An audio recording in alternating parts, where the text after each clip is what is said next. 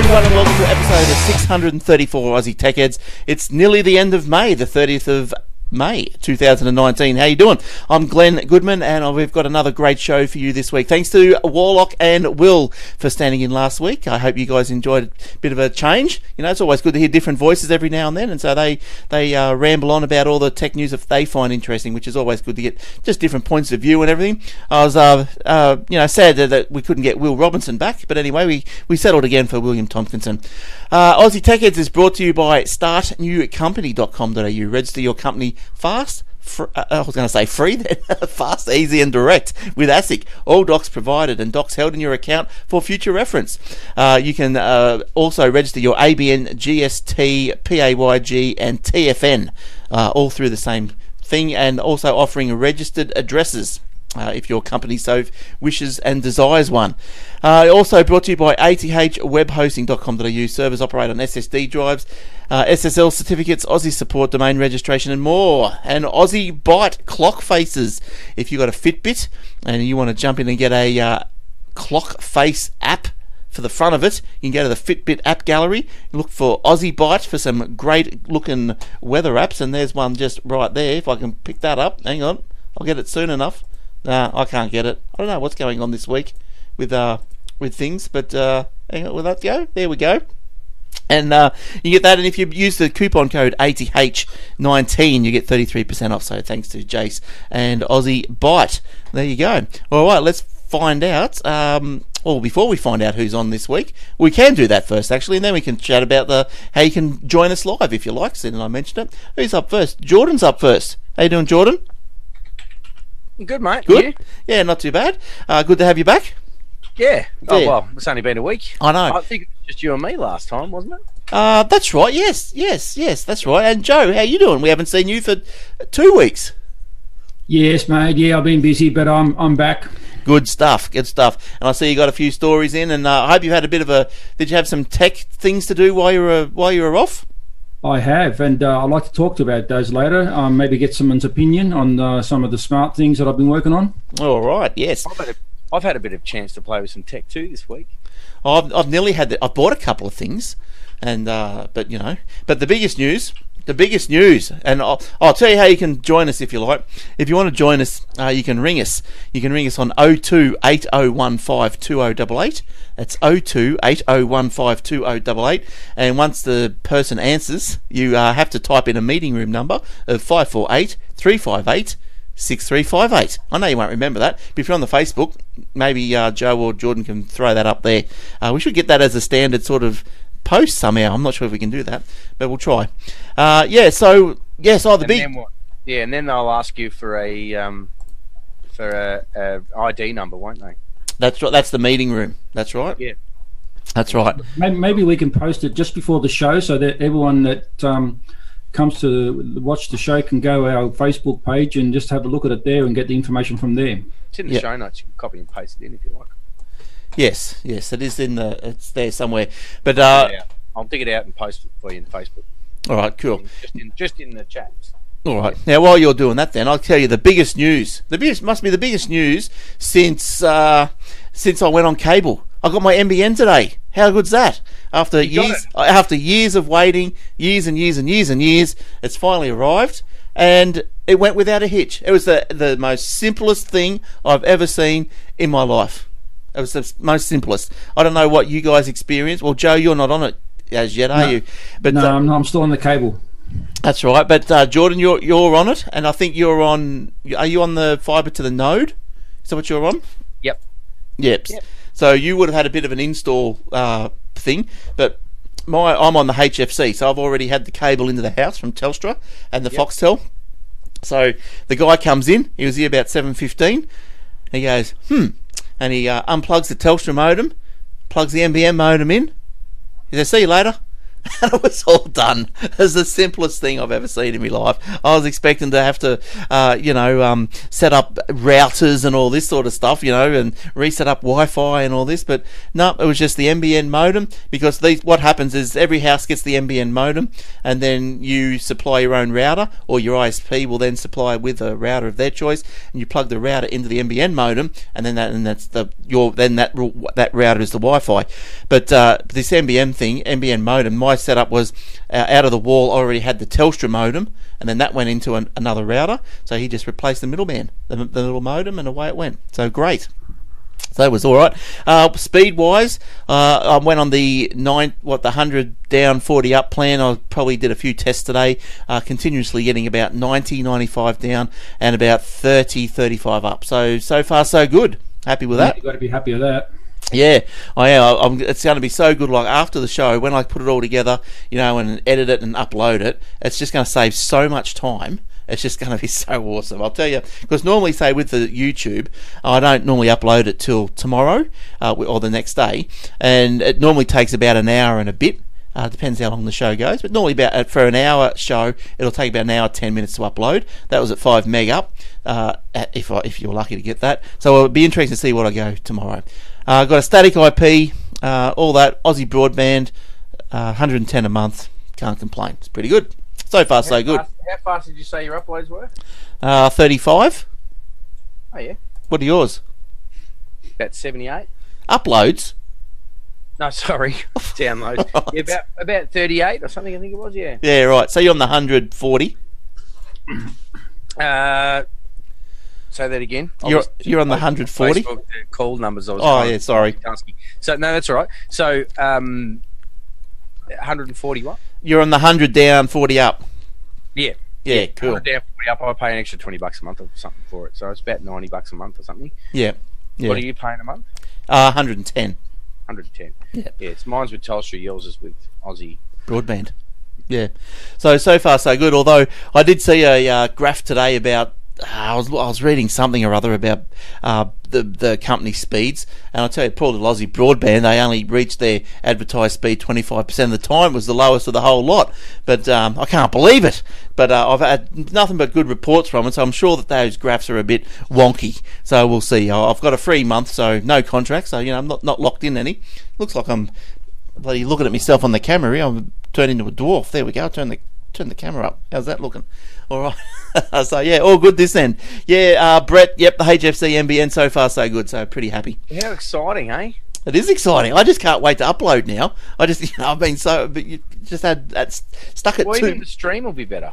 Oh, hopefully. It should be. Last time I think you were on, we were having problems with the streaming, weren't we? Yes. Yeah, I was only getting 5, if that, 5 up, and I think even this week. So we'll see how we go. If anyone on the Facebook lets us know how the stream is, because the kids are playing Fortnite and everything, so I'll let them. We're going to give it a full workout. All right, let's kick off. I can't believe that you two guys have got 38 down, 38 up. I mean, I got 1.5 at the best. Yeah. And I'm doing all right, so I can imagine what 38 is going to be like. Yeah, it's pretty cool. Like I was uploading the. You know how I do the radio, the Aussie Tech radio. So I was uploading those today, and I was looking like, and I could see how fast they went up last week, and they were going up at 200k, 300k, and all this sort of stuff. This week it was like 3 meg, 2 meg, 1 meg. It was just flying up. It was so fast, Joe. You got to get involved. What's your bottleneck? Why aren't you on it? Not me? Available? Yeah. Oh no, NBN's not available at the moment, but even on cable, like I'm on cable, I still get my 90, 95 down, 80, 75, depending on the network its congestion. Yeah. But upload, the best I've ever gotten is between 1 and 1.5, no bigger than that. Well, Telstra's just moved, if you were with Telstra, they've just moved everyone to 5 up. So I don't know why Optus is lagging, pulling the chain there a bit, aren't they? Yeah, not happy about that. But anyway, it seems to be doing the job fine. So that's why I'm saying I can't imagine what you and Jordan are on 38 up. I can't imagine what that's like. Yes. Oh, you will one day. You will one day. And yeah, it's unreal. It's unreal. I'll tell you what, my mum got the satellite version of it, and she lives out in the middle of nowhere. And just doing remote desktoping with her was just so difficult. Yeah. With her and her ADSL connection, and then she finally got the satellite one. Yeah. And how much better it is to just remote desktop in and help her with her emails and stuff. And she's uploading to me at a good pace. It's so good. Uploads. Yeah, it's great. It makes everything go more efficient. And Justin, yeah, he agrees with us as well. Faster, you know, it's great. It's awesome. Yep. Justin must have HFC, so he's in the Facebook lounge and he's in agreeance all around. So that's good. Well, let's not talk about my Facebook, my NBN thing all night. Let me tell you about the AussieTechRadio.com. You get the TuneIn Radio app, search for Aussie Tech Radio, bang, there you go. Or go to AussieTechRadio.com for all the rest of it. The Facebook.com/AussieTechHeads, YouTube.com/AussieTechHeads, show notes at AussieTechHeads.com.au/podcast. All right, so while we've been away, I guess I had an email from Damien, so thanks for that, Damien. He writes, he goes, "Hey Glenn, thanks for the podcast, really enjoy it." That's very nice of you to say so. A couple of things that might interest you. He's got I have a Huawei Mate 20 Pro, and so I'm not sure what's going to happen to you with those in the near future. This phone was released prior to the Samsung S10, but has features of the phone like fingerprint sensor, in-screen, reverse charging, etc. Like your Xiaomi, Chinese, but way ahead of the mainstream brands. Yeah, that's right. I think, look, those Huawei's, I did read something to say that the existing ones will still play pretty nice with the Android Play Store and whatnot. It's just the new ones that are coming out may not play nicely. Google's going to, because of the US's decision to, block, to block IP or to whatever this trade war is going on. But anyway, the Trump has said to Google can't do anything with China. So no one's doing anything with China. Yeah, so there we go. Sorry, I was just going to say it's kind of funny because, Huawei or Huawei or whatever you want to pronounce it, they're such a big business, like, making millions or billions of dollars. I start to wonder sometimes how much of it is just the US being hard to deal with. Yeah, I don't know. They've got their history, I suppose, to prove that they're shonky or they're not shonky or whatever. But. Yeah. All right, let's get into some stories. I know you got a few this week, Jordan, so let's start with you. What have you got cooking? On Facebook, you're getting a screen freeze? I don't know. Oh, yeah, all right, I'll go with me. I had a something while you were talking about internet. Just a brief one. Where is it? Telstra rolls out Australia's first 5G service. Right, yes. That's good. So Sydney, Australia joined the ranks of the nations adopting the fifth-generation wireless networks with Tuesday's service launch by its largest mobile carrier, Telstra, which released a 5G smartphone from Samsung Electronics the same day. Telstra is rolling out 5G services initially in parts of 10 cities, including Sydney. The faster network is available in less than 10% of the area in the commercial capital, but plans call... What am I up to? Lost my spot, sorry. But plans call for expanding coverage areas and increasing cities where 5G is offered to over 35 next year. The price of 5G plan offering 160 gigabytes of data and unlimited calling is $154 Australian per month, including Samsung's S10 handset. Yeah, so... Communications Agency allocated 5G spectrum to four major telecoms, including Telstra and second-ranked Optus in December. Second-ranked, yeah. Look, I saw that as well, and look, I got a little chart of prices there for you to have a look at. But yeah, they reckon that with Telstra, these plans are coming out this week from Telstra, and I think that Samsung Galaxy S10 is coming out this week as well to fit nicely with the plans. But Telstra's got that 160 gig plan for $119 a month. But the thing that interested me with that story that I read anyway, with the one that 10% coverage though, 5G. So I assume you'd be on 4G most of the time. Yeah, 4G most of the time. Yeah, but there's one little paragraph in the story that I read that came from, crn.com.au. Pretty much the last paragraph, it said, Telstra has also said that the 5G won't cost extra for the next year, but that it will eventually become extra $15 a month. So they're going to charge you an extra $15. That's in the plan, extra $15 if you want to get on the 5G. Wow. Yeah, so... I wonder if will it still be an issue for gamers, I wonder, whether they can use it. What, 5G? Hmm. Well, I guess they can use it. Well, don't they say that gamers don't like the mobile data because of caching and other sorts of issues, even though mobile data is probably still currently faster than my home internet connection. I think I did a speed test on my phone the other day and it was 100 and something megabytes, or well over 100 megabits a second, whatever it was, and I'm thinking I can't get that fast at home. Yeah, well, the 5G is supposed to be super fast, isn't it? And that's why they've given these big data plans, because I reckon, like, you know, faster your phone goes, the faster you're going to chew through data. The more data, so 160 gig a month on your phone. We're all crying out for just, you know, a 5 gig. Well, I don't use a lot of gigs on my phone. Like, I've pared back to 2 gig a month. Because yeah, I've got 30 on mine. I don't reckon I go over about 2. Yeah, right. What do you do, Joe? You a big 4G user? No, I don't. I'm on a 30 gigabyte plan myself. I might go through about 5 or 6. Mm, yeah, yeah. Well, I was a bit tight, you know, because the five gig a month plan was $25, and I thought I'll get away with the $15 a month plan at 2. And I've only just went onto that $15 a month plan, and I've had to top up once for 10, so I still had to pay the 25 anyway. So, who's that with? Did you say? Aldi. Oh, with the Aldi. Yeah. Find that one. They won't get 5G very quickly, I wouldn't imagine. Yeah, well, I haven't got a 5G phone anyway. My little Shami, she doesn't know what 5G is. But you'd be struggling even to get 4G with Aldi, isn't that right? Or have they got 4G now? No, they're 4G. I wouldn't have done it if they didn't. 3G for a long time and they didn't have 4. Yeah, that's right, because Telstra was only wholesaling the 3G. Yeah, but they had to do the 4G, otherwise the thing was useless. You can't sit around on 3G all your life. Jeez. No, that's right. Look, well, let me get to a. I'll do an interesting story first. It was the last story in the list, but it was interesting. I like to get them up front because sometimes, you know, people tune out. So, but I wanted to tell you about this one. There's a website called the persistenceofchaos.com. Now, what the Persistence of Chaos is, was that there was a laptop that was up there for auction, and it did sell for $1.3 million. Now, what you would think? Now, why would you buy a laptop for 1.3 million? Let me tell you the specs. Let me get this up. Now, normally if you're on the video, I can show you these things, but I can't this week because I just can't capture the Firefox for some reason. The specs of this. Oh, where is this gone? Persistence of Chaos. I'll tell you the specs, and let me know if you would buy it for 1.3 million.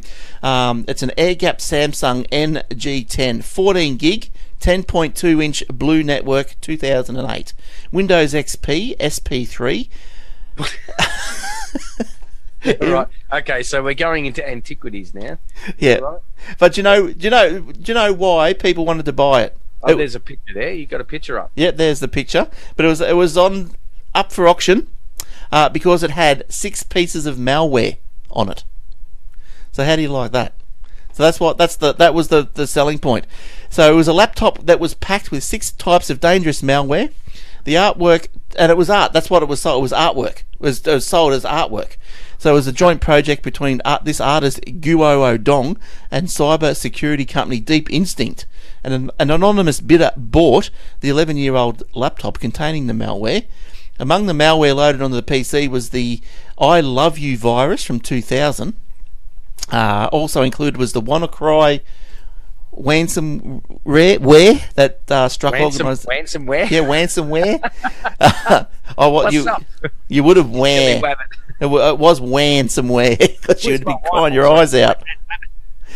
Because the sale is restricted to the US, whoever purchased the laptop will receive it only once it ports. Oh, how's it? Yeah, so because the sale of the malware, is restricted in the US, whoever purchases this laptop will receive it only once its ports and internet capabilities have been functionally disabled. Okay, so you can then turn it back on when you get it. Yeah, well, there you go. But how's that? $1.3 million for an infected? What's worth more, the laptop or the viruses? Yeah, well, it was just the whamware. Somehow it was just art. On the auction page, it was sold as. It had a live stream. It had a live stream of this computer being infected, but now there's just a sold sign up there. It's the persistenceofchaos.com if anyone's interested. It's something to do with the spam that's on it. Malware. It was just art, an art piece, a piece of art. That's weird. Yeah, the I Love You virus. So the funds didn't go to charity or something? No, doubt it. The Love You, I Love You virus, the My Doom, So Big, WannaCry, Dark Tequila, and Black Energy. The Black Energy was a rootkit process injection technique, robust encryption, and a modular architecture known as the Dropper.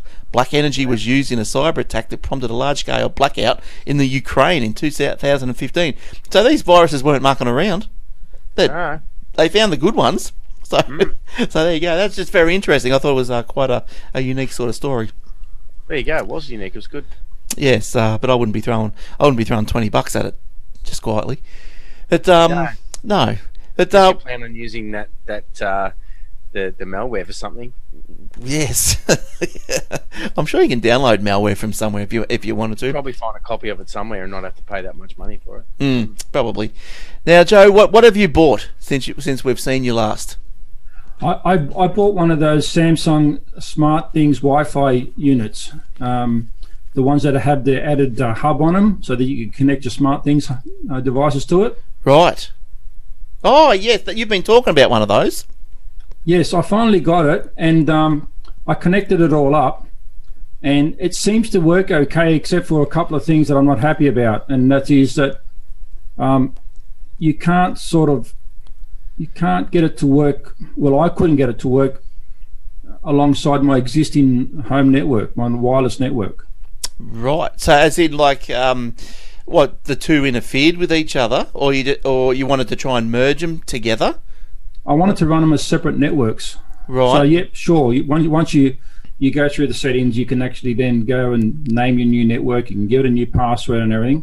Yep. That works out fine, but the only thing then is that only devices that are connected to that network, let's call it, for example, Samsung network, any devices that are connected to that Samsung wireless network will then only connect to that network, but then for some reason they're not going through the internet, and I can't access them via the other network. Right, so you can't. The internet's not passing through? Right. I'm still having difficulties with that, and the problem is I can't actually get into the router itself, because it is like a wireless router. Yep. And change any of the network settings. Oh, they're right. Sort of like whatever it detects, that's what goes through. So you can't actually go in there and change any subnets or anything like that. So they saying like how they want you to use it is just you just plug it straight into, say, your modem, and then that's it. You let the Samsung be the only device on that internet connection. It appears to me that that's what they want, yes. They don't like you using your existing router. And look, in all fairness, if you were to run two or three of these, like it's used as a mesh network, you can get two or three other little hubs and put them around your home, and it sort of connects up like a mesh network. How do you connect the first or that one up? Is it by LAN or Wi-Fi? Must be by LAN. By LAN. Yeah, it'd have to be. Yeah. Yeah. Okay. And so, how many ports? How many Ethernet ports are on the back of it? Only one. Two. Okay. Sorry. One in, one out. Okay. So you must be able to put one in. So that must be. So you obviously put from your existing router. Have you put from your existing router in to the Samsung? That's right, yep. And there's also an out port on the back of that Samsung SmartThings router. Have you put you attached a computer to the Samsung out? No, I haven't connected anything to that. I don't think there's a need for it unless you want to connect it to another smart device, another Samsung smart device. But wouldn't you, like, if you connect to the computer, you might be able to then see its settings? Like, could you navigate easier to its setting page, whatever you call it? Well, I've been trying to access it via the app. I don't think there's a web interface that you can use at the moment. Well, I haven't seen one anyway. I haven't right. Been actually looking for it. But all of it's set up via the Samsung SmartThings app. Yeah, okay. Well, keep working at it. I'm sure you have to be able to do it somehow. The other thing I didn't like about it, and go on, Glenn. Go, Jordan. What's the unit called? What is it? It's a Samsung SmartThings Wi-Fi router. Yeah, you should. Oh, it's called a router. It's like a little round hub thing. Just Googling it because I haven't heard of it. If it's called a router, you'd have to think that it's going to act like a router. Well, it is. A powerful mesh router, is that the one? Yeah, it is. If I was to go right out of my modem straight into this router, it would work as per normal. But I don't want it to work like that. I want it to run alongside my existing router. You want to make it a subnet. Yeah. Yeah. Yeah, it should do that if it calls itself a router, but anyway, I'm sure we'll get it going for you, Joe. You know what I'm thinking of doing, and I don't know if this is going to work or not. I'm thinking of coming out from the back of the modem. Yep. Using a double Ethernet adapter. Mm. Right. So the back of the modem will come out with the network port to a double Ethernet adapter. Run one to the SmartThings hub, yep, and then run the other one to my existing router. Mm. So, and then my existing router changed the subnet on that, so therefore it's like a /2 subnet something, a different sort of subnet. What's the IP address of this thing now, out of the box? Oh, it runs out of 192.168 something or other. Right. So have you tried going to that address in your web browser? Yeah. No, I haven't. I should, eh? I should try and do that via the port number. Yeah, if you just hook your computer straight into it, and then just go to that 192.168, and you'll probably get a setup page, and you might be able to do a couple of things. Yeah, look, I don't know. I wasn't aware of all these things before I got it. What I do like about the Samsung SmartThings router is that it not only is it a Wi-Fi router, but it's also a Zigbee router. Oh yes, you're on the Zigbee stuff, on the Zigbee train. Right, it's also a Zigbee device, and it's also a new M-Wave device. Right. Okay. Yep. Right, so it's got all this IoT stuff built into it, right? So you can connect them via each other, and start running what they call routines or scenes that allow you to do many things around the home. You know, like turn on the light and then it sends you a message and things like that. It allows you to do a lot of things. Mm. Well, I bought a Wi-Fi, I think it was a TP-Link Wi-Fi PowerPoint thing. You know, you plug it into the PowerPoint and got another PowerPoint at the end of it.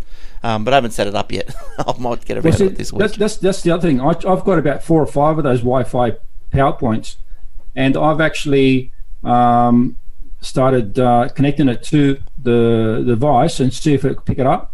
Mm. But it wouldn't actually pick it up. For some reason, it picked it up on. It only picks up 5G. It must be hardwired to pick up 5G stuff. Yeah, right. Oh, well, 5G Wi-Fi. I'm not sure what's going on with it. I'll have to look. I haven't been able to find much information. What's Russell saying here? Give me a sec. But why? I just go down to the modem, SmartThings, normal Wi-Fi.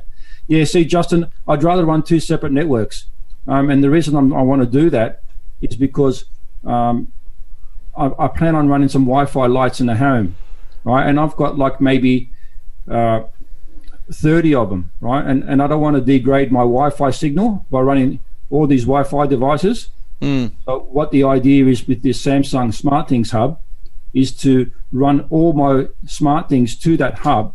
That only takes up 1 port. So the bandwidth is very minimal when it runs 30 or 40 devices on this one particular device. And they only, as you know, they only just very small data between the you know, the communication between the Wi-Fi. There's only a very small data, but at the same time, I don't want to have 30 or 40 different devices running, you know, lights, turn them on and off, and whatever else.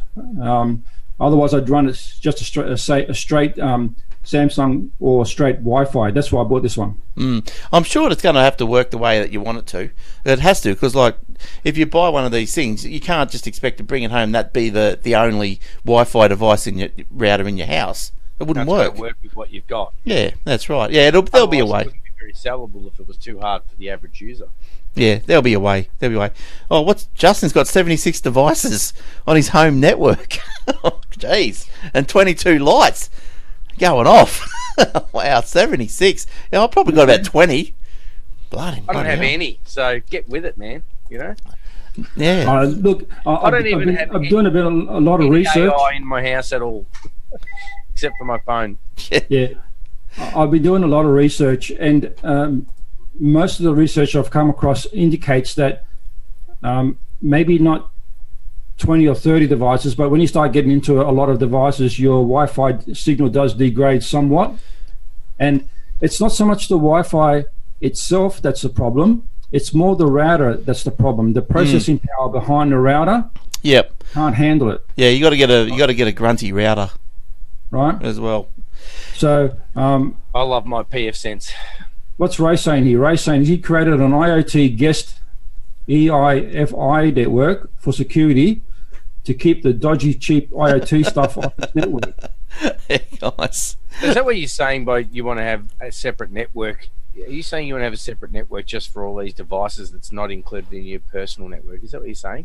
Yeah, that's what I'm saying. So rather than having my laptops and my PlayStation and all that running off it, just have all my lights, my doorbells and all sorts of stuff just running off it. So have you got a modem then, or like a Telstra router or something, or whoever your internet's with that's got multiple ports on it? I do. Yeah, but so it's actually bridged at the moment. Yeah, but either way, you've got a main router, like a main one that you're using that comes in before you use your main router.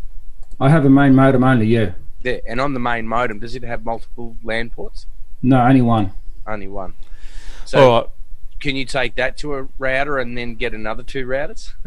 that's what I've got, right? I've got the main modem coming out from Optus, for example, right? That's my provider. It goes to your router that you've goes owned. To my ASUS router. Yep. Now from my ASUS router, that's a 5-port router. I take one of those ports and it goes out to this SmartThings, right? And the rest so your of the modem's bridged, which means your router's doing the routing. Exactly right. So you could also set up, does your modem have multiple like DMZ networks and stuff like that in it, your router? I have seen that it's got those DMZ zones, but I haven't set anything up like that yet. You know, yeah, well, yeah, we'll leave it there, and we'll talk to you about it after the show. We won't hold up the whole thing, but you can get two routers and just go use the internet. Should be able to. Yeah, should be able to. You can get another router and plug into your router, but plug in via the internet port instead of the same LAN ports, and that'll become a separate network. Yeah, that should work. But let's move on to something. You're right. It should work. It's just that I can't change the configuration on the second router. That's all. Yeah, it should. You should be able to do. We'll think of something. We'll fix you up, Joe. Don't worry. Come back to it. Look, well, let's move on. I've got another one just quickly here. For those that use Canva, and if you've heard of Canva, it's like a graphic design software that's on the net, and I didn't know, and I didn't realise it is an Australian piece of software. So it's Canva's alerted its users to an attack that has seen a number of community username and email addresses accessed. The attack was detected on Saturday. The company's letter to users states that although the hackers obtained passwords, they obtained them in their encrypted form, which is good. So so that you might have lost your email address and lost your whatever else they accessed, but they didn't get your password because they were encrypted. They were all encrypted. They were salted, hashed with bcrypt. The company is sufficiently concerned by the incident to recommend, in line with best practices, that everyone, if you're on Canva, change your password. And Canva, how's this, has over 130 million users and is one of Australia's most prominent technology companies. Yeah, look, that's I don't know if we can get a picture of that. Not really. That picture doesn't work for some reason. It's going a bit crazy there. Is that an online thing, is it? Or? Yeah, I don't know. It's a GIF. Maybe it just doesn't like GIFs. But anyway, Joe, what have you got? Time for one of your little stories. I have this...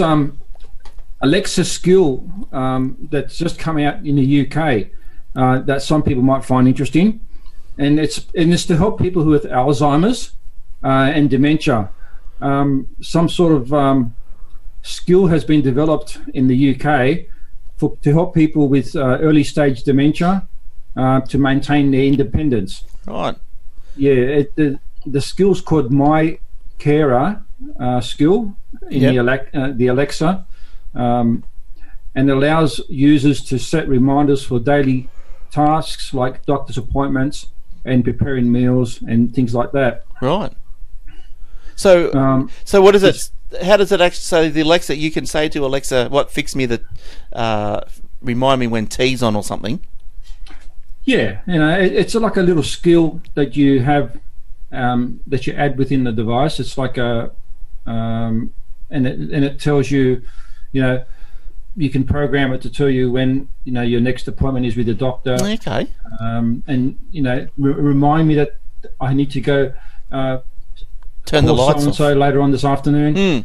Yeah, people like you and I, perhaps we don't have that problem to remember things on a daily basis, but this special Alexa skill that's been added in here for the Alexa app, right? It allows you to do things, stuff like that. Yeah, I see that it. Yes, you can program it, so it'll help you. It will help the person recall facts about their family and friends. So that's yeah, that's interesting. So yeah, so that's a good little thing if you've got an Alexa. Mm. There's a lot of people out there who might use their Alexa device for listening to music and for getting weather and asking questions about this or that. But this little skill here, which they've just added and they're just trying out, I reckon it's a good idea for people who who have that sort of disease. Yeah, I think anything that's going to help them have a better quality of life is going to be good, isn't it? Like, I guess even if it's if they're living by themselves and they're say maybe in the early stages or whatever, maybe when you hook your lights up and you turn all your lights off, it says, hey, don't forget to turn the stove off and things like that. Have you checked the stove and maybe things like that? Yeah, that's a good little thing. Yeah, that's right. So, listen, before I go on, there's something I need to just a shout out to Ainsley, who contacted me during the week on a product for.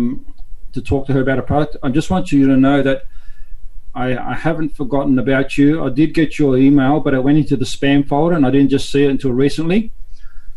So I just want to let you know that I will contact you during the week, sometime next week, if you're listening to the show. All right, good on you, Ainsley. Joe's on the case. Now, have you guys noticed that there's less and less ATM machines? Is this a thing that's gone into your brain and you've gone, there's not many ATM machines around anymore, like phone boxes? Well, if you did think that, you would be right, because the National Australia Bank has quietly got rid of 1,943 teller machines. The financial statements reveal it is now only got 926 ATMs in Australia as of the 31st of March, which isn't a lot, is it? That's what, under 1,000 ATMs.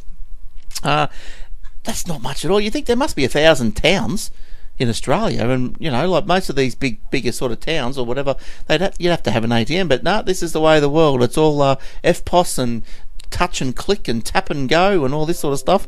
That compares to, so in March 2018, so only 12 months ago, the company they had 2,869.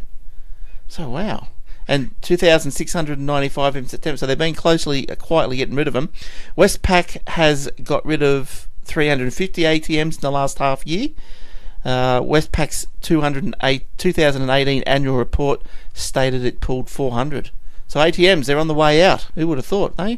I remember the first ATM. There was something in the news this week about that, wasn't it? Where they're using now some sort of an app or something and not have to worry about going through your normal bank or ATM machine. Yeah, right. I know the NAB pulled out of that ReadyTeller network, and I noticed that there was one up the street, was a ReadyTeller that went, and but I guess you don't really need. When was the last time you used an ATM, Glenn? But I'd probably go once a month, I guess. Probably once a month. I'm more likely to go into the bank and have a chin wag with the ladies behind the counter than I am to go and use. I can't be bothered waiting in the line, so I don't. There's never a line in there. No one ever goes in the bank either, really. Maybe ATMs are gone and banks will be next. Yeah, well, I think they wish they were. You get a loan online now, you don't even have to go to a bank anymore. Well, I remember the Westpac, the ATMs first come out. I'm pretty sure Westpac might have been the first. I remember it dispensed $5 notes. I remember putting my card in, getting the little $5 note out. Gee whiz. I know. It's a long time ago. All right, Jordan. Is your Facebook feed stopped, Joe? Let me have a look. No, mine's still going. Still going. Mine stopped. I don't know what it is, whether it's me or it just says no one's watching it and it's paused. Oh. No, we've got 4 people watching it. Oh, going off. They're like a frog in a sock. Now, do you want to do? I do have something similar along that actually. I had a little story. Where is it? Oh, don't tell me it didn't come up in my favorites. You still using that Edge? Well, while you find that, I had one, and maybe it didn't come up. Oh, you know what? I think it was the last one I read on my phone, and then I got interrupted. But I can tell you what it was briefly off the top of my head. It was just that 7-Eleven are getting more and more, and using this app. I think I may have spoke about this a couple of weeks ago. But they've now, I think was Richmond, from reading the story, somewhere in Richmond or Melbourne or something, somewhere in Melbourne, 7-Eleven's now gotten rid of their counter, and the guy that stands there, you pay your petrol and everything at the counter. Yeah. Gone. You just click and go. You use your app. So they've got a 7-Eleven app. You go into the store and you get your petrol, or you buy what you want in the store, you scan your barcode, and you pay for it with your app and leave. Yeah, right. Well, I can pretty much do that now, except I hand the phone over, and the guy scans it. Like there's not even a guy there, they reckon, in this shop. Right. Yeah. So you just walk in and you pay for your phone. So, you know. Yeah, why not move that out to the Bowser? Checkout chick, but it's 7-Eleven. Well, why not move that out to the Bowser? Well, why not? But they've still got their store there. You can still go in and buy, go and buy packet of smokes or whatever it is you have to get from the shop, I suppose, and scan your barcode and go. Well, I've only just discovered 7-Eleven in the last couple of months, and like the Slurpees. You didn't find their coffees, did you? Oh no, the Slurpees lured me in. Yeah, and the coffee's got me. I'm there every day. Yeah, and then the coffees. I reckon I have a coffee at least once a day. Yeah, have you got the app, the 7-Eleven app? No, I haven't. Because I have seen it. Yeah, you get the app and you get like the large coffees for $1 or something. If you've got the app, you get the large ones for $1. That's right. Yeah, so that's pretty good. Yeah, well, that's the app. Apparently, you just use that app. So you walk into the 7-Eleven store and you pay for it with that app. And they got that fuel lock-in thing, so you can lock the price that you fuel in. And so to tell you how good this is, like my little cube only takes 40 litres, right? But I saved the other day. I saved something like $18 to fill it up because I locked the price in at like $1.19. And I had to fill up when the Bowser price was $1.67, so I saved. Yeah, that's good. It's great. So you lock the price in on the app as to what you want your fuel to cost you every time you go there. No, so what happens is it finds the best price locally, right? The app will. So it'll look around. And it matches it. No, so it'll look around it's only 7-Eleven stores, so it'll look around all the 7-Eleven stores around, say, Robina. There's about 5 or 6 of them within, say, 10 kilometres or something.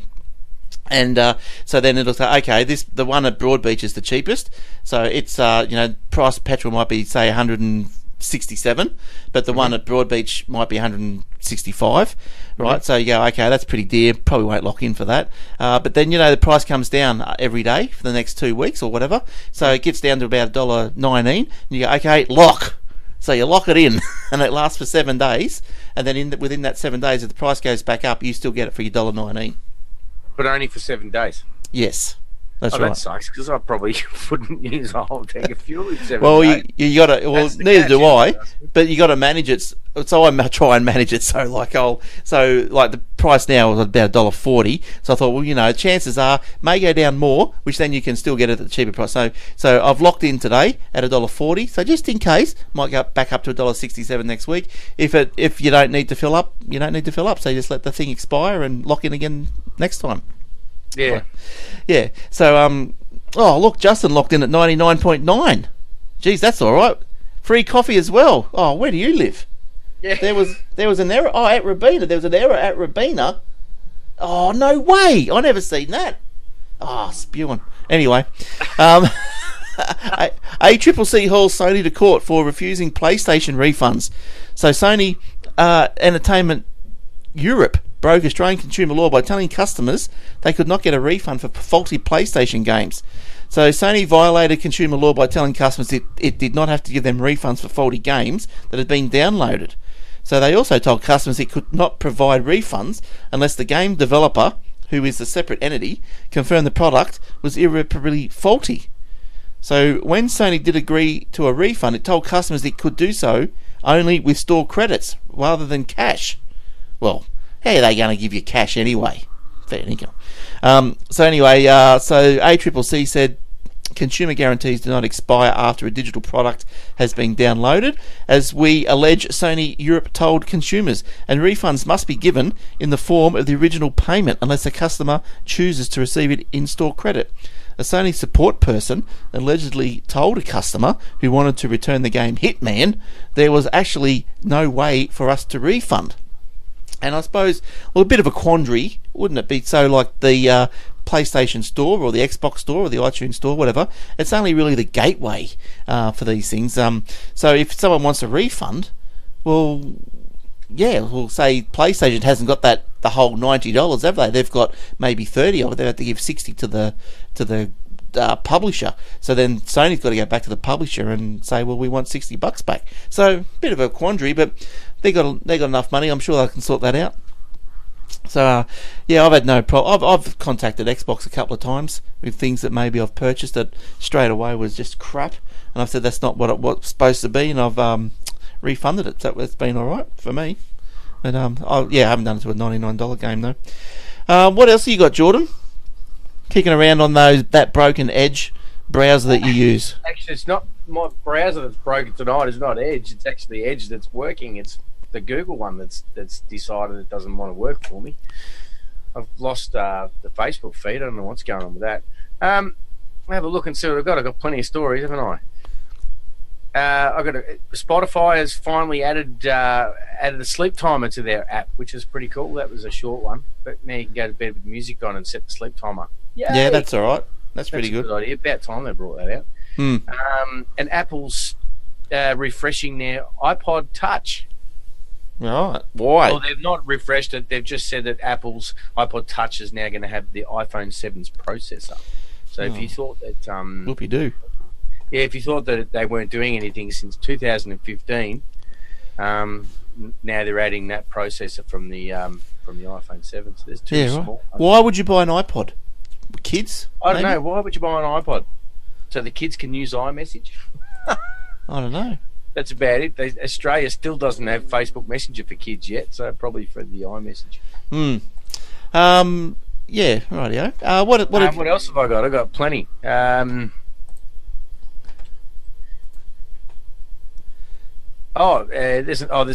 right. You go. You do one.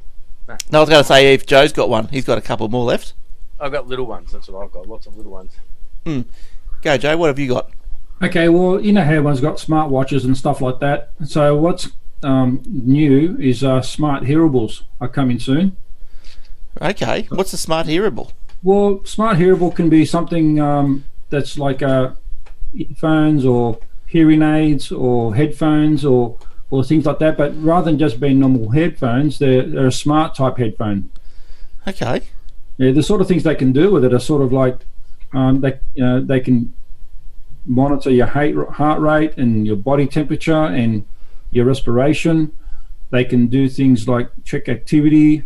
In fact, they say that they're much better than having them there than rather than having them on your wrist. Right. Well, that's what some doctors say. So there's a platform which they call the Linux LINX Quattro platform. It's an artificial intelligence voice control smart hearing aid which was released at CES 19 this year, and that particular device will pair with an Android phone or an iOS phone and allow the wearer to control the hearing aid that they have on via voice commands. Yeah, right.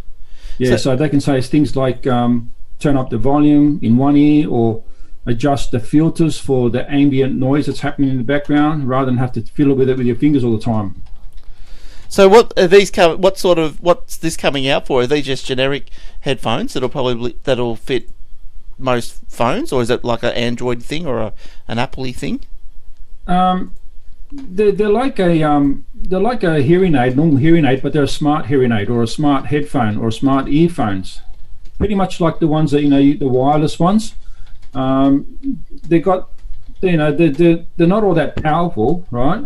Because they're only small, and so they run via Bluetooth communication between the phone and the hearing aid or the headphone or the earphone, whatever you got on it. Yeah, right. Some other things that they use them for is like detecting head movement, so that if you're playing a game, a 3D game, you get 3D sound through your head movement. So it's more like a virtual reality experience. Yeah, okay. Do you think so? But for this to work, you'd have to have your headphones in all the time. Like, yeah, that's right. That's right. So, but for some people who are, like a bit hearing impaired, that they don't have very good hearing, rather than getting a regular hearing aid, they have these, smart hearing aids now. Yeah. Okay. Yeah. Right. Yeah. I suppose that'd be fairly good. Yeah. So the challenge at the moment is that they need to try and get at least 12 hours battery life out of them, because your standard hearing aids will go, 12 hours or so, right? Whatever happened to that technology where things used to charge just by movement? I'm not sure what that was called. I know it had a name. Oh, that's kinetic movement you're talking about? Yes, that's it. When you wind your torch up. Well, not that hard, but yeah. I think even they had some sort of kinetic in watches too in the early days as well, before they had batteries, yeah. So I don't know whether that's actually feasible. Because I remember my grandfather used to have a watch, and it would just charge just from his normal walking movements and stuff like that. It would just keep going because of this kinetic energy or kinetic charging or whatever it was doing. That's a pretty good idea, They should actually think about doing something like that with these wearables. Yeah, because then you maybe could put a little solar panel on it, but I think this kinetic thing might be the go because, hopefully you'd be moving around a little bit through the day.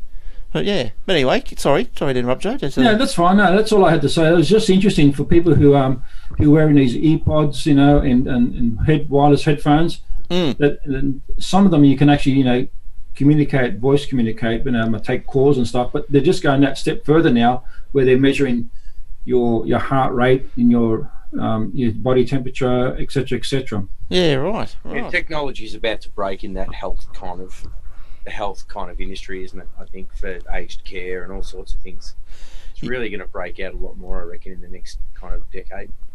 Whatever happened to that thing where they said, if you're alive in the year 2000, you will never die again. No one will ever die. What happened to that? I don't know. Was that after the world was supposed to explode? I think so. Yeah, that's right. Yeah.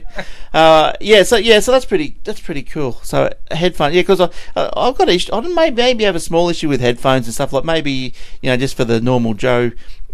Sorry about the pun there, but for the normal person in the street, that is it good to be wearing headphones all the time? And what volume should you be having them at? Well, see, that's the thing. That's the thing with these smart headphones and these smart hearing aids. You can wear them and listen to them to music, but at the same time, you can be aware of what's happening outside. Yeah, but I've got a pair of those that I use when I'm whip snipping. But even still, though, like I sort of became aware of volumes in headphones just recently, and like you put them in when you lay down in bed or whatever, and you think, okay, that's pretty soft, it's not too loud. It's only someone talking. I was listening to a podcast, but then I found I could still turn it down like 3 or 4 notches or more, and I could still hear it, and it was still quite comfortable. So I'm wondering are we putting a lot of too loud of stuff into our ears? Well, absolutely, and the loudness you have, the more your ears compress, so the louder you go. I had my daughter come home from school the other day with a pair of headphones in her ear, and she's like, "Oh, there's something wrong with my ear, Dad. I think this headphone's not working properly." And she put it in my ear, and it hurt my ear. I went, "I got a ring in my ear straight away." Jeez, like, turned up too loud, love. Oh my God. You just can't do that. Well, that's what I'm worried about. I'm worried about this tinnitus stuff ringing. Yeah, that comes with my job. I've already probably got a little bit of it. Yeah, I've got a bit of that myself too. So what is that? But it's just you can just hear something all the time. You got a ring in your ears like all the time. Yeah, all the time. I got a mate of mine who's a guitarist. He goes to bed every night with music playing. Oh, so you can hear it now? Just to dull out the ringing sound in his ears. Yeah, right. Wow. Oh, jeez. Well, we don't want that. Now my next one here is a vote is being called for Mark Zuckerberg to stand down as the Facebook chairman. It'll never happen. Well, no, probably not really unless he wants it to. There's a picture of Mark. He's a baby face, isn't he? So it's expected to take place at this week's company's annual general meeting. Zuckerberg is both Facebook's chief executive and the chairman of its board of directors. Those calling for him to step down as chairman say that this would help him focus on running the company. So the reason why, and you're probably right, Jordan, this will never happen, unless he wants it, is that he's got the biggest shareholder in the whole thing, hasn't he? So that's right. He's got a 60% share in the company.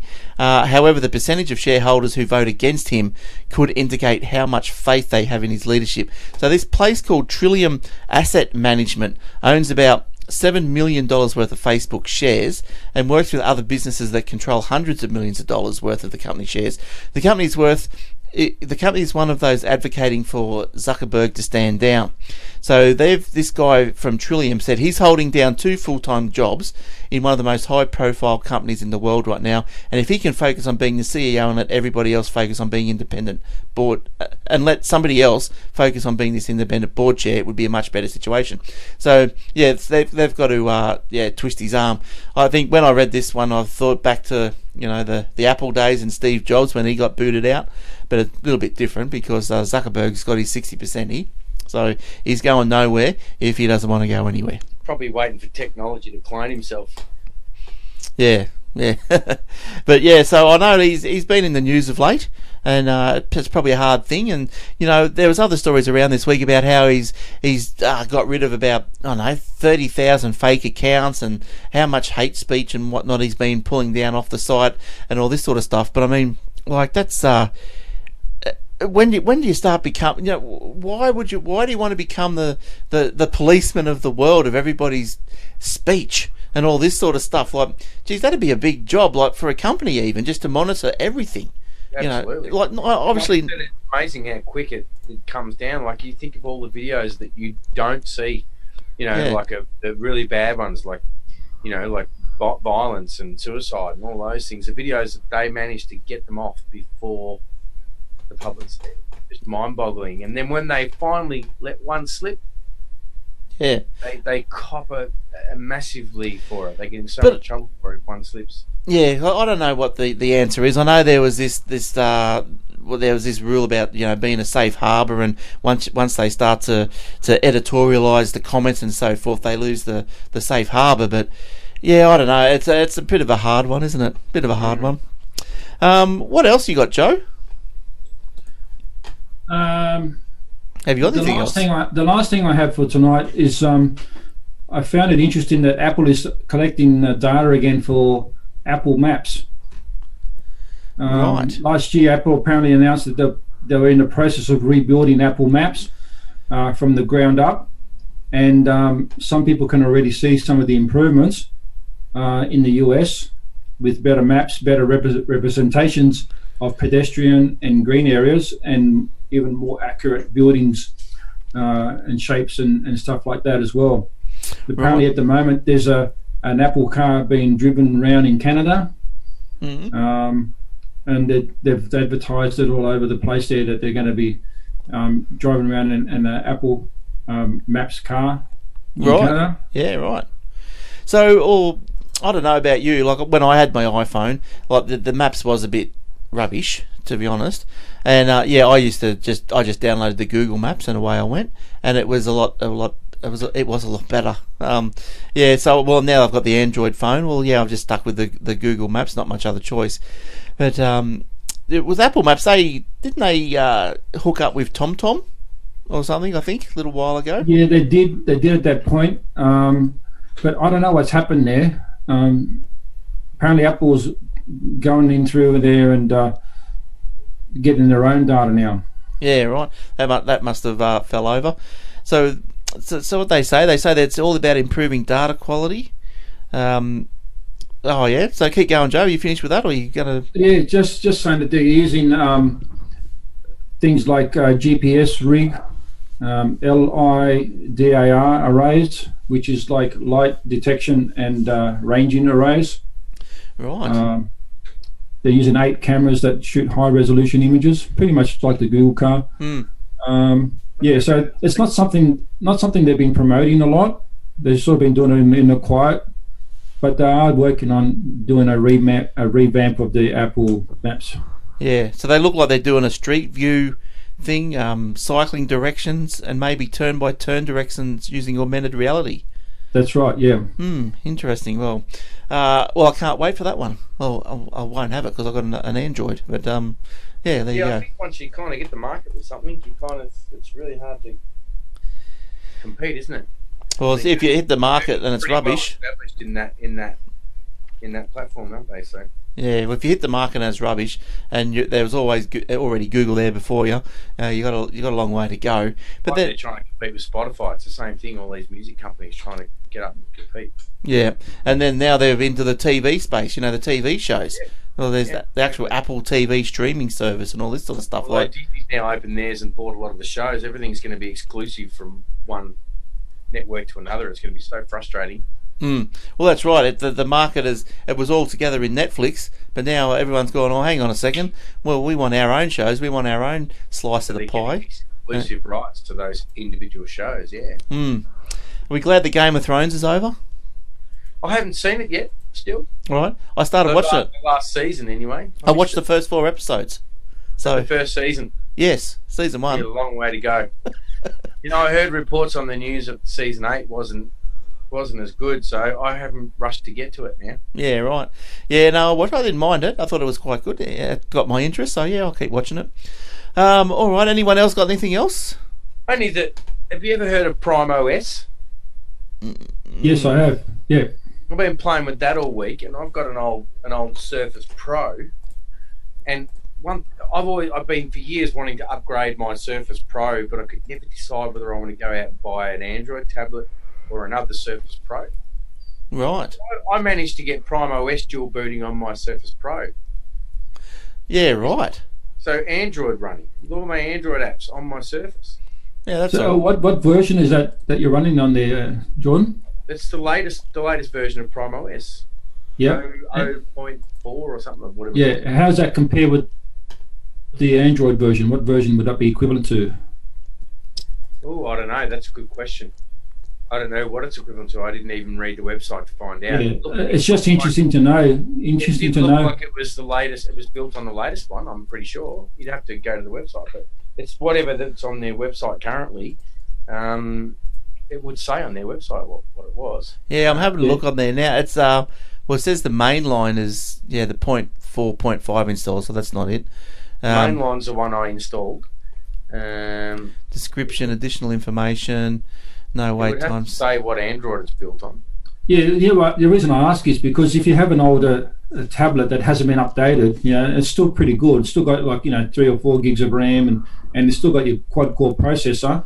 You can still probably flash that on it, and it should be fine. Rather than just absolutely, it runs really fast. Like you can run it off. I had trouble getting the Surface Pro to boot from SD cards and USBs. Apparently, the Surface Pro 4 and upwards will boot from USB and SD cards, but the early ones don't. So at the moment, I've had to install it and then install the grub, which I didn't want to do, because now I'm going to have to get rid of the grub if I ever want to change it. So I wanted to just change your boot just by holding out a couple of keys when you want to boot it up. But yeah, I'm really impressed. Really impressed. And what made you want to do that anyway? Put just because there's apps I want from the Android store that I use for work, right?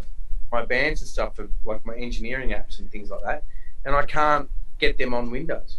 But I'm primarily a Windows user, so everything else I do on Windows, running and maintaining servers and all those things that you do that I don't want to do on Android or even on Apple or any of those. I want them on Windows. Yeah. I want Windows. Yeah, fair enough. Like I went away and for holidays in summer, and I took my Surface with me as my main computer, and I put VirtualBox on it, and took my XP with me so I can run my Mile. Yeah, right. And all those things, but you're not going to go and do all that with Android. So you wanted to run MyOb on holidays. Yeah, I know, isn't that terrible? I had to catch up on. So I took that. So then you use Android for everything else. So it just kind of, I mean, I've always had a dual boot Chinese kind of tablet. It's always been a bit okay, but never great. Even the Android running some of the apps I wanted to run, it was a bit sluggish and a bit yuck. But as soon as I put this Prime OS on the Surface Pro, I was really impressed. Yeah, that's good. All right, another good tip. I mean, it probably won't work on Surface RT. I think you'd have trouble doing it on that, so revamp an old RT. Yeah. The Google Go, the Surface Go, I don't know if it'll work on that, but Surface Pro's good. Yeah, they were just one. Fun for the week. They were one letter off with that RT, weren't they? Yeah, they certainly were. Should have been RS. Yeah. All right. Well, the Surface Go is the kind of the new age version of that, isn't it? It's got Windows S on it. You can only install apps from the App Store. But they reckon it's great. I was at JB Hi-Fi only today just having a look at the new Surfaces because I don't know what they're worth or anything like that. And I asked the lady in the shop, I said, what's the most popular, out of all these? And she said the Surface Go is really popular. Well, it's not the first time a device is only allowed to purchase from the one place, is it? So, look at Apple. You can't do nothing else with them. So I guess if people want the security and the safety and the closed environment and knowing that it's not going to be maybe infected, well, let you go for one of those. Yeah. Well, I mean, there's a lot of people out there that don't want to go and install programs on their Surface Goes. They want a tablet that is Windows that they can do their email on and their internet on and, their OneDrive and OneNote and all those things on, which you can do without installing any applications at all.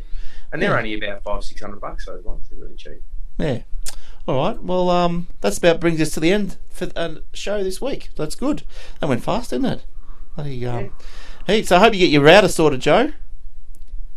Your little... Yeah, look, I don't know. I'm going to have to try something because I don't want to swap everything over to just the Samsung. I reckon you've just got to look at trying to get that thing... Plug your computer into it, get that setup screen, or whatever they call it, the whatever screen they call it. It's the router's GUI, the setup screen, the landing screen, whatever it is. It does look like it's only an app to operate it. Yeah, right. Getting on YouTube and getting some videos and reviews and having a look at. But anyway, that'll be something for us to talk about next week. We'll find out how it went, Joe. How it all went. All right, good stuff. Well, thanks for coming in, boys. We'll see you guys next week. And we'll find out how Joe went with his little device. So thanks for listening. Thanks everyone on the Facebook. Scott, Jordan, Justin, Chris. Hi Chris, Ray, and everyone else that came in. Graham, Karen. I don't think I can even see any of those things. Brett. My browser's gone funny. I don't know who's on there. Who's not? All right. Thanks guys, and thanks for listening. And we'll see you all next time. All right. I'm thirsty. Cheers. Bye bye.